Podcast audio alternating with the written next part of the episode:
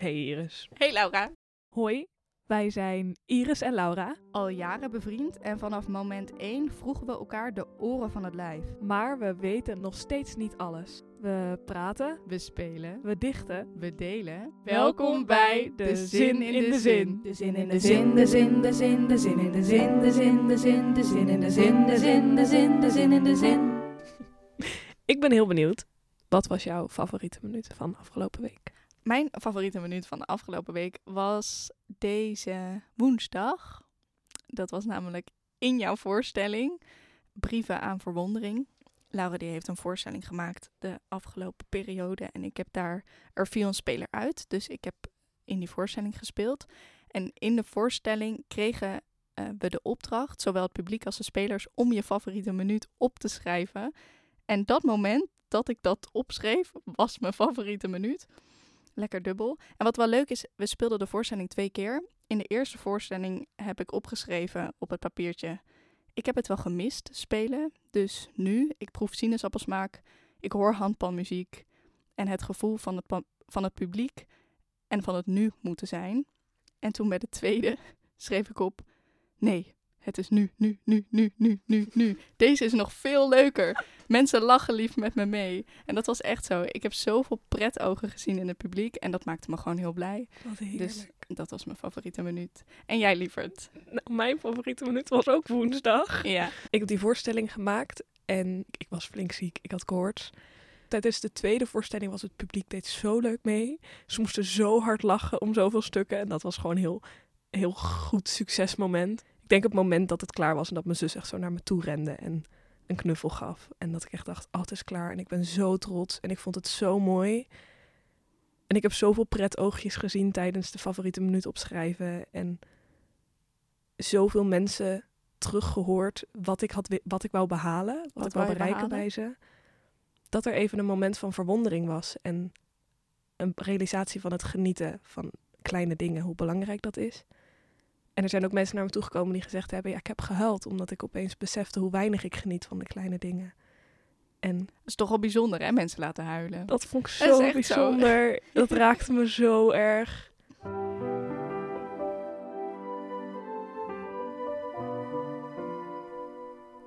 Goed. Het verzonnen woord van vorige week, vorige week, vorige aflevering, was zinzinking. Als je door een minuscule of grootschalige gebeurtenis leidt aan een verlies van motiva- motivatie. Ik ga opnieuw beginnen, want ik zei motivatie. dat is een leuk verzonnen woord. Motivatie. Motivatie. Zal ik het even opschrijven? Ik ga Ja, het doe even maar. opschrijven. Wacht. Goed. Zinzinking. Als je door een minuscule of grootschalige gebeurtenis leidt aan een verlies van motivatie slash zin in de dingen, dit gevoel kan enkele minuten, maar ook dagenlang stand houden. Vet. Ik las hem heel raar voor. Maar Ik zat echt... ik ga hem nog een keer doen. Nee, ik vond het wel leuk. Ja. Je eindigde inderdaad alsof het doorging met... En de trein naar Deventer. Vertrekt. Ik ben heel benieuwd naar jouw gedicht over het woord. Zinzinking. De zinzinking. Mijn hand vervlindert richting het laatste beetje licht. De wolken bijna dicht adem ik mijn laatste woorden de zon in. Het is winter. En daarmee vallen mijn bladeren de warmte stuk. Een zinzinking verslindt mijn zicht naar lucht en zo verdrink ik de wind in, wachtend op de nieuwe vogelvlucht. Ik vond hem heel leuk. Nou ja, niet leuk. Leuk is niet het goede woord. Nou, is is een mooi. zinzinking ooit leuk? Nee, maar ik vond hem mooi. Heel dramatisch. Ja, tuurlijk. En Laura, ik ben heel erg benieuwd naar jouw gedicht. De zinzinking. Tenen over de rand gebogen, twaalf verdiepingen hoog, blik strak vooruit gewezen. Eén tikje in de rug tuimelt ze hops naar beneden. Na twaalf seconden, of twaalf minuten, twaalf weken, twaalf maanden of twaalf jaren, landt ze terug op de grond. Valt haar blik weer van omlaag terug naar voren. Leuk, leuk, leuk, leuk, leuk, leuk. Nou, leuk. Nee, het is natuurlijk nou, niet, niet de inhoud leuk, maar de, de, de speling leuk. En ehm, beeldend leuk. Jij zegt dan altijd dat je geen beelddenker bent, maar je bent gewoon een beeldschrijver. Perfect.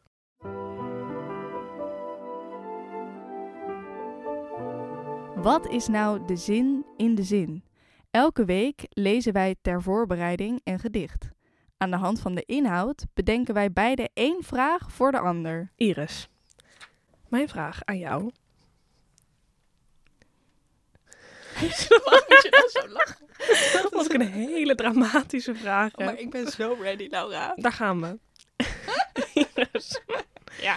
wat is de zin van het leven als je geen kinderen neemt?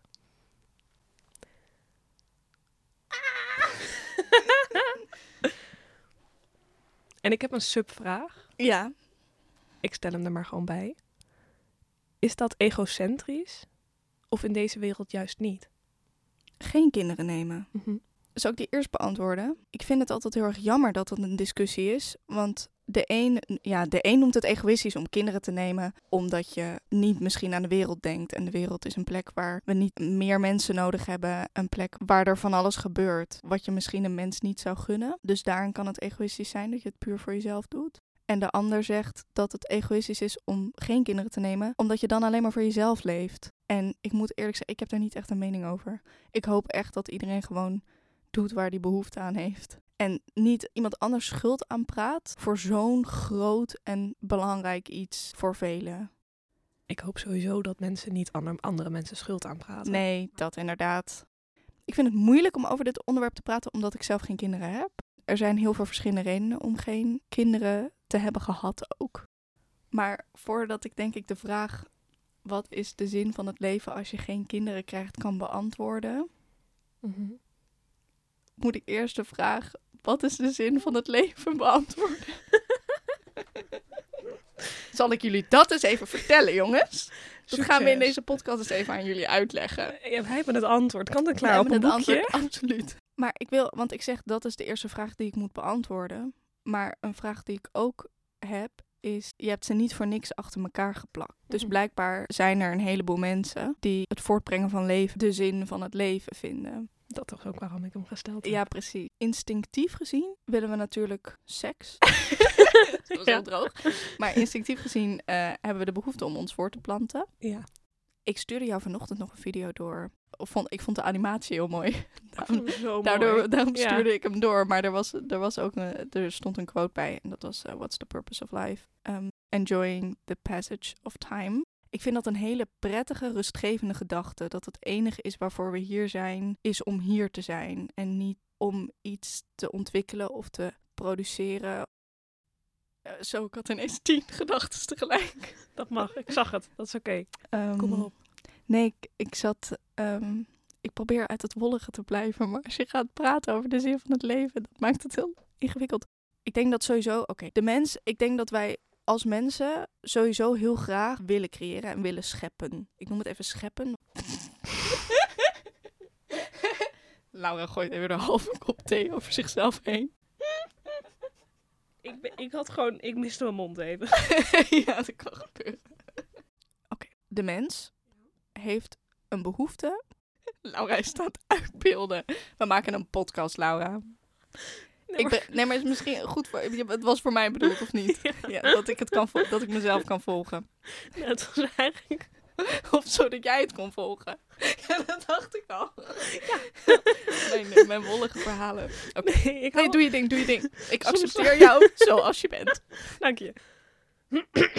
Oké, ja, ik ben er weer. Ik denk dat de mens de behoefte heeft om te creëren, om dingen te maken, omdat hij daarin zichzelf kan leren kennen. Bijvoorbeeld een voorstelling maken, maar ook in kleine dingen. Het maken van een heel ingewikkeld recept... wat je nog nooit gemaakt hebt... Ja, is ook al iets. ja, dat het vanuit jou komt. Dat kan ook, denk ik, een mooi gesprek zijn. Dat op het moment dat jij een goed gesprek hebt met iemand en daar komen antwoorden uit voort die jij nog helemaal niet wist, dan heb je eigenlijk ook iets gecreëerd. Maar dat zijn ook kinderen. Dus daarom denk ik dat we wel die, die oerbehoefte hebben om kinderen te krijgen. Omdat dat is echt eigenlijk de meest simpele en vanzelfsprekende vorm van creëren en scheppen. Maar ook op spirituele wijze. Ik vind dat altijd wel een prettig idee dat, we, dat, dat je jezelf wil leren kennen en dat je je wil ontwikkelen. Mhm. Dan hoeft dat niet per se via die weg. Nee, er zijn ook andere wegen. Er zijn ook Ja, andere manieren om te scheppen via waar je jezelf kan leren kennen. ja. Dus bo- als dat dus een van de redenen is waarom je kinderen zou krijgen, dan kun je dat denk ik ook vinden in iets anders. Wat ik ook ergens hoor is een soort weerstand tegen het gevoel dat je leven pas compleet is als je dus iets gedaan hebt. Terwijl je eigenlijk compleet bent al zoals je bent. Nou, dat is echt belachelijk natuurlijk, want ieder, er zijn ook genoeg mensen die geen kinderen kunnen krijgen. En toch hangt er een soort beeld in de maatschappij dat als, als, vooral als vrouw op leeftijd, als je dan geen kinderen hebt, dat je dan incompleet bent. Het is ook iets waar we aan gewend zijn. Ik denk ook wel daadwerkelijk dat er heel veel mensen zijn die de behoefte hebben om kinderen te krijgen, omdat ze zich niet compleet voelen. Dat je pas het gevoel hebt dat je belangrijk bent of dat je van nut bent op het moment dat je liefde kan geven aan anderen in plaats van aan jezelf. Gebrek aan zelfliefde. Inderdaad. Een volledige zelfacceptatie. Om het even uit het rollige te halen. Ik, ik zat laat, toen waren we bij Sinterklaas. En ik zat naar mijn opa te kijken. En toen dacht ik, er zijn hier zoveel mensen die jij hebt gemaakt. Als in mijn moeder, mijn tante, mijn neefje, mijn nichtje, ik, mijn broertje. Het had allemaal niet bestaan zonder hem. Want we zijn allemaal voortgekomen uit hem.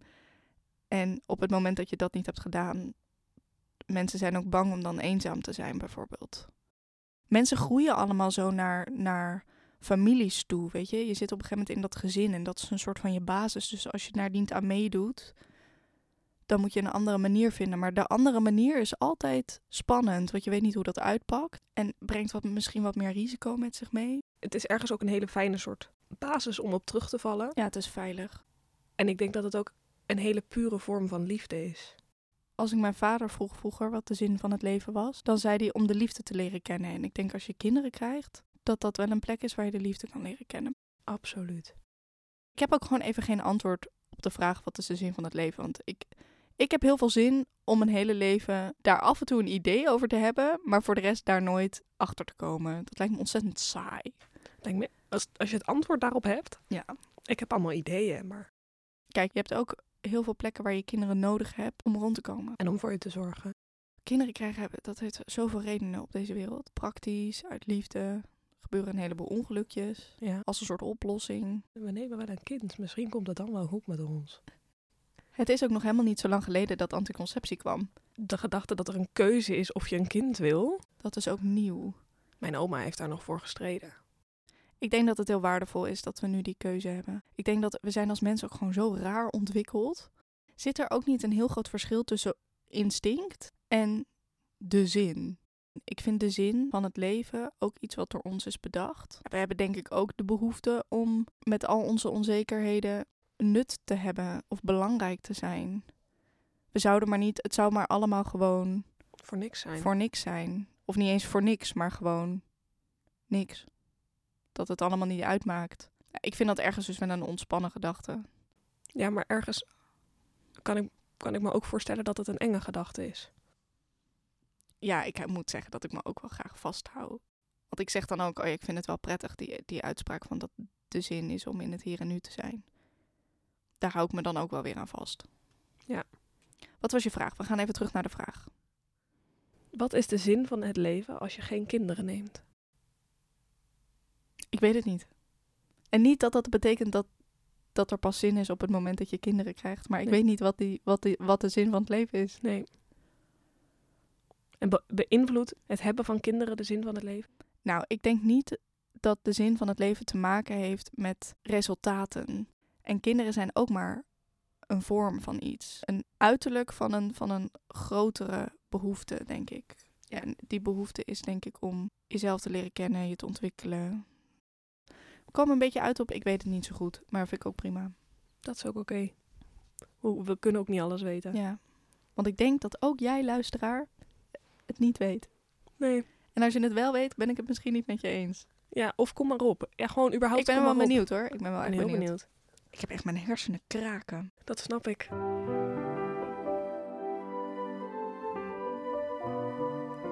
Ben je ooit iets of iemand kwijtgeraakt omdat je niet eerlijk met jezelf was? Mijn eerste gedachte is vast wel. Ben ik ooit iets of iemand kwijtgeraakt omdat ik niet eerlijk met mezelf was? Ik heb wel dingen vastgehouden omdat ik niet eerlijk tegen mezelf was. En toen ik eerlijk tegen mezelf werd, het kwijtgeraakt. Ja, en ik stel expres de vraag nu andersom. Want Ja. ik, ik dacht al dat je daar eerder antwoord Daar op heb zou ik een hele hoop antwoorden op. Oeh, oké, wacht. Ik ga even een hypothetische situatie instappen. Omdat ik me voor kan stellen dat als ik dat ik dan het beter kan vertalen als ik een concreet voorbeeld heb. Ja. En dan zit ik even in een heel cliché voorbeeld. Dus je hebt persoon A en persoon B. En persoon A vindt eigenlijk persoon B wel leuk, maar geeft dat niet toe aan zichzelf. En persoon B geeft ultimatum en zegt: Vind je mij leuk of niet? Anders ga ik weg. En persoon A blijft volhouden: Ik vind je niet leuk. En dan, is hij eigenlijk, en dan gaat persoon B weg, waardoor je dus de, iemand kwijtraakt. Omdat je niet eerlijk tegen jezelf bent dat je een persoon B wel leuk vindt. En wat zou een reden kunnen zijn dat A niet zegt dat hij diegene gewoon leuk vindt? Angst, bang voor binding in deze situatie. Je mag hier ook echt over nadenken. Ik moest Ja. er ook heel lang over nadenken. Ik vind het echt een leuke vraag. Ik vind het wel een moeilijke vraag. Kan je hem nog een keer herhalen? Ben je ooit iets of iemand kwijtgeraakt? Kan dus ook iets zijn, omdat je niet eerlijk met jezelf was. Ik wil zeggen mezelf. Dat vind ik een heel mooi antwoord.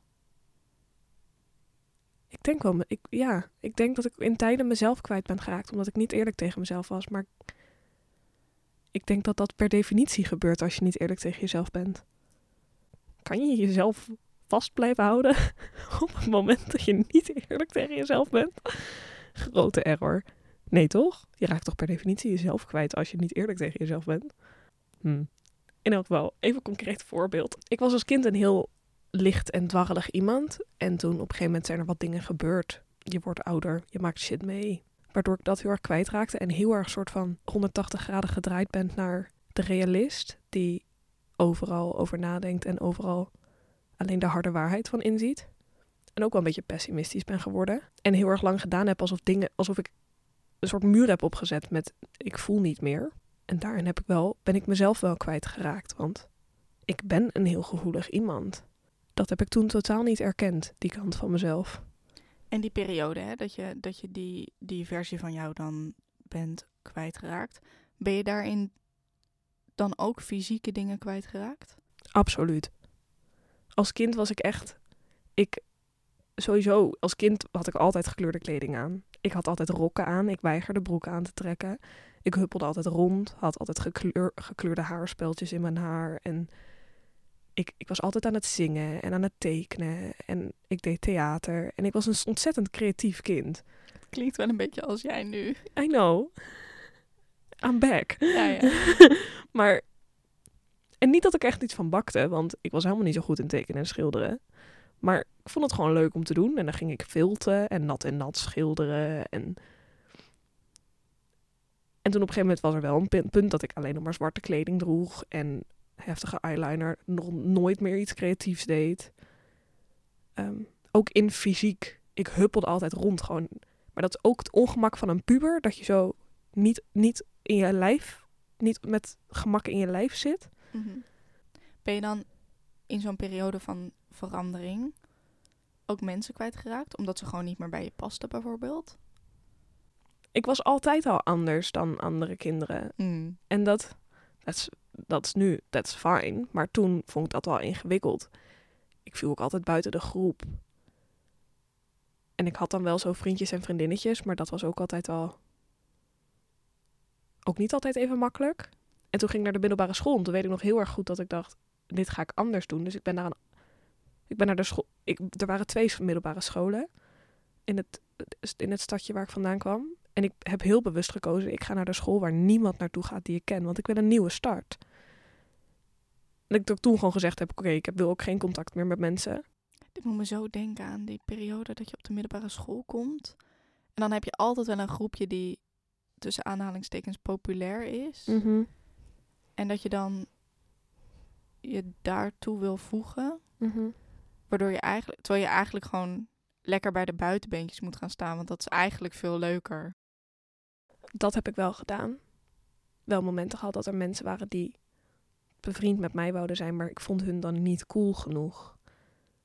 En omdat ik dan ergens anders bij wou horen, werd, wou ik niet met hun geassocieerd worden. Maar ik vind het een moeilijke omdat ik niet... Ik ben nooit met die mensen echt bevriend geweest.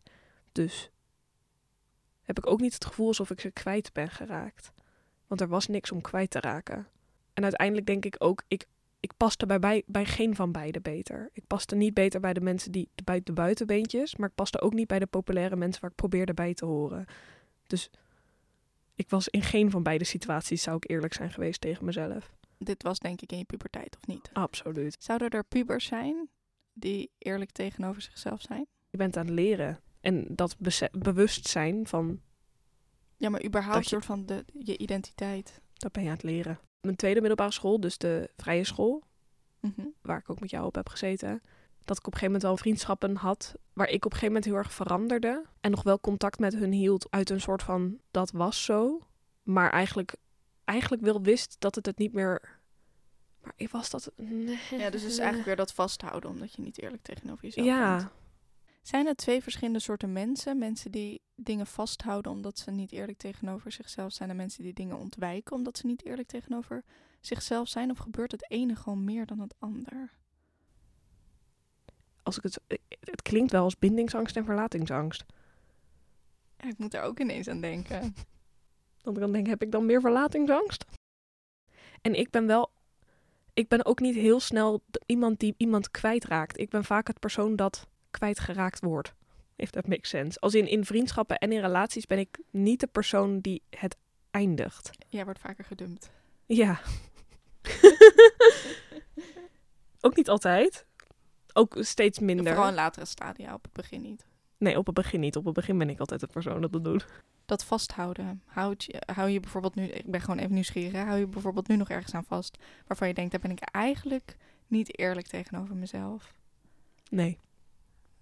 Wat fijn. Ik kan me ook gewoon even niet zo goed inleven in mensen die altijd alles uit de weg gaan omdat ze. Maar nou, dat zeg ik heel leuk, maar ik ben echt voor een hele lange periode geen vriendschappen meer aangegaan. maar is dat dan omdat je niet eerlijk was tegen jezelf? Er wordt even teruggepaast.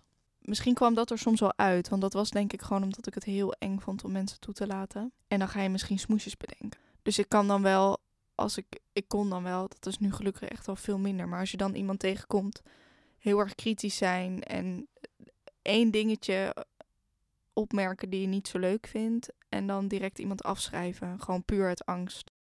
Ik vind het denk ik in deze aflevering het meest spannend om eerlijk te zijn Ik ook.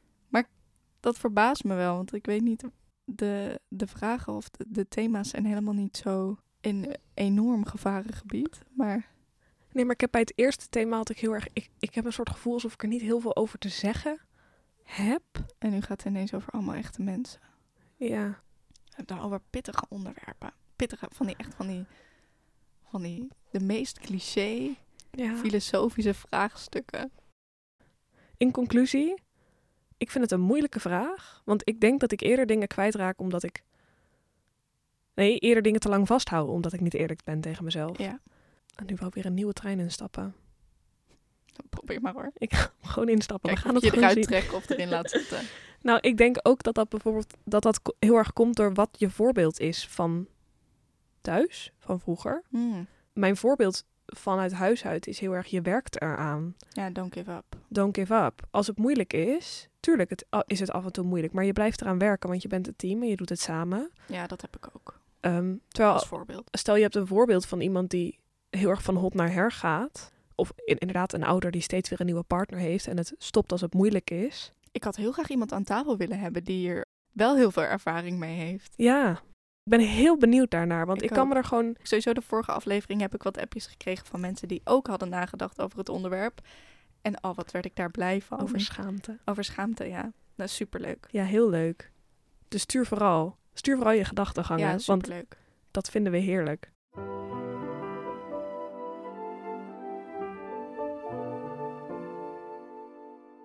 Goed. Het gedicht waaruit deze vragen zijn ontstaan is van Tim Hofman uit de bundel Gedichten van de broer van Roos. En het gedicht heet Hoe ik altijd lieg dat ik geen kinderen wil. Daar zit ze, hem aan te staren, spreekt opeens van leven baren. Mijn lichaam wil een kindje. Wil jij dat ook? Wat vind je? Hij antwoordt niet, maar wil dan wel. Hij antwoordt niet nu, gaat te snel. Wil je dat ik dan vader ben? Ze knikt, verlangt een stuk van hem. Hij wil dat ook, een stuk van haar, maar zwijgt erover en gebaart. Kom eens hier. Hij fluistert wat. Ze buigt voorover, luistert wat. Haar wangen door een traan gedoopt. Je durft niet, zegt ze, en ik ontken. Hoe zij voorgoed bij mij wegloopt, hoe ik weer bij mezelf wegren. Pijnlijk. Ja, heel pijnlijk.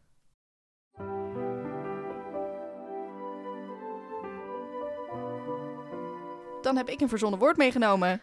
Yes. Yes. Mijn verzonnen woord is een darteling. Een darteling?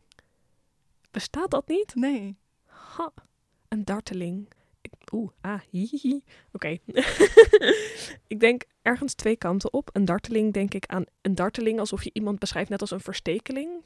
Een, een persoon, dat een darteling, iemand die ehm, heel erg ronddartelt. Iemand die het leven heel erg soort van van hot naar her doorgaat. Dat noem je dan een darteling. Andere kant op meer alsof het een gebeurtenis is. Er vond een darteling plaats. Mhm. Ehm, en wat het dan is? Ik kom even niet op iets nieuws. Ik denk dat dit het Nee, ik denk dat ik hier ben. Het is heel simpel. De definitie is iets of iemand die je spontaan laat dansen. En dan wil ik even het specifieke voorbeeld geven op het moment dat jij een bordje eten krijgt en je had honger en het is lekker. Dan doe je, ja, dan, dan doe je gewoon vaak een dansje. Ik doe in ieder geval vaak een dansje. Zo'n heel klein. Zo'n klein dansje, gewoon van die kleine dansjes. Kan ook wel als ik zin heb om iemand te zien en ik zie iemand weer, dan komt er een klein dansje uit. En dat is dan je darteling. Heerlijk. Ik vind het fantastisch. Dus volgende aflevering Krijgen krijgen jullie... twee gedichten met het woord darteling. Dat was hem geloof ik wel. Dat was hem geloof ik wel.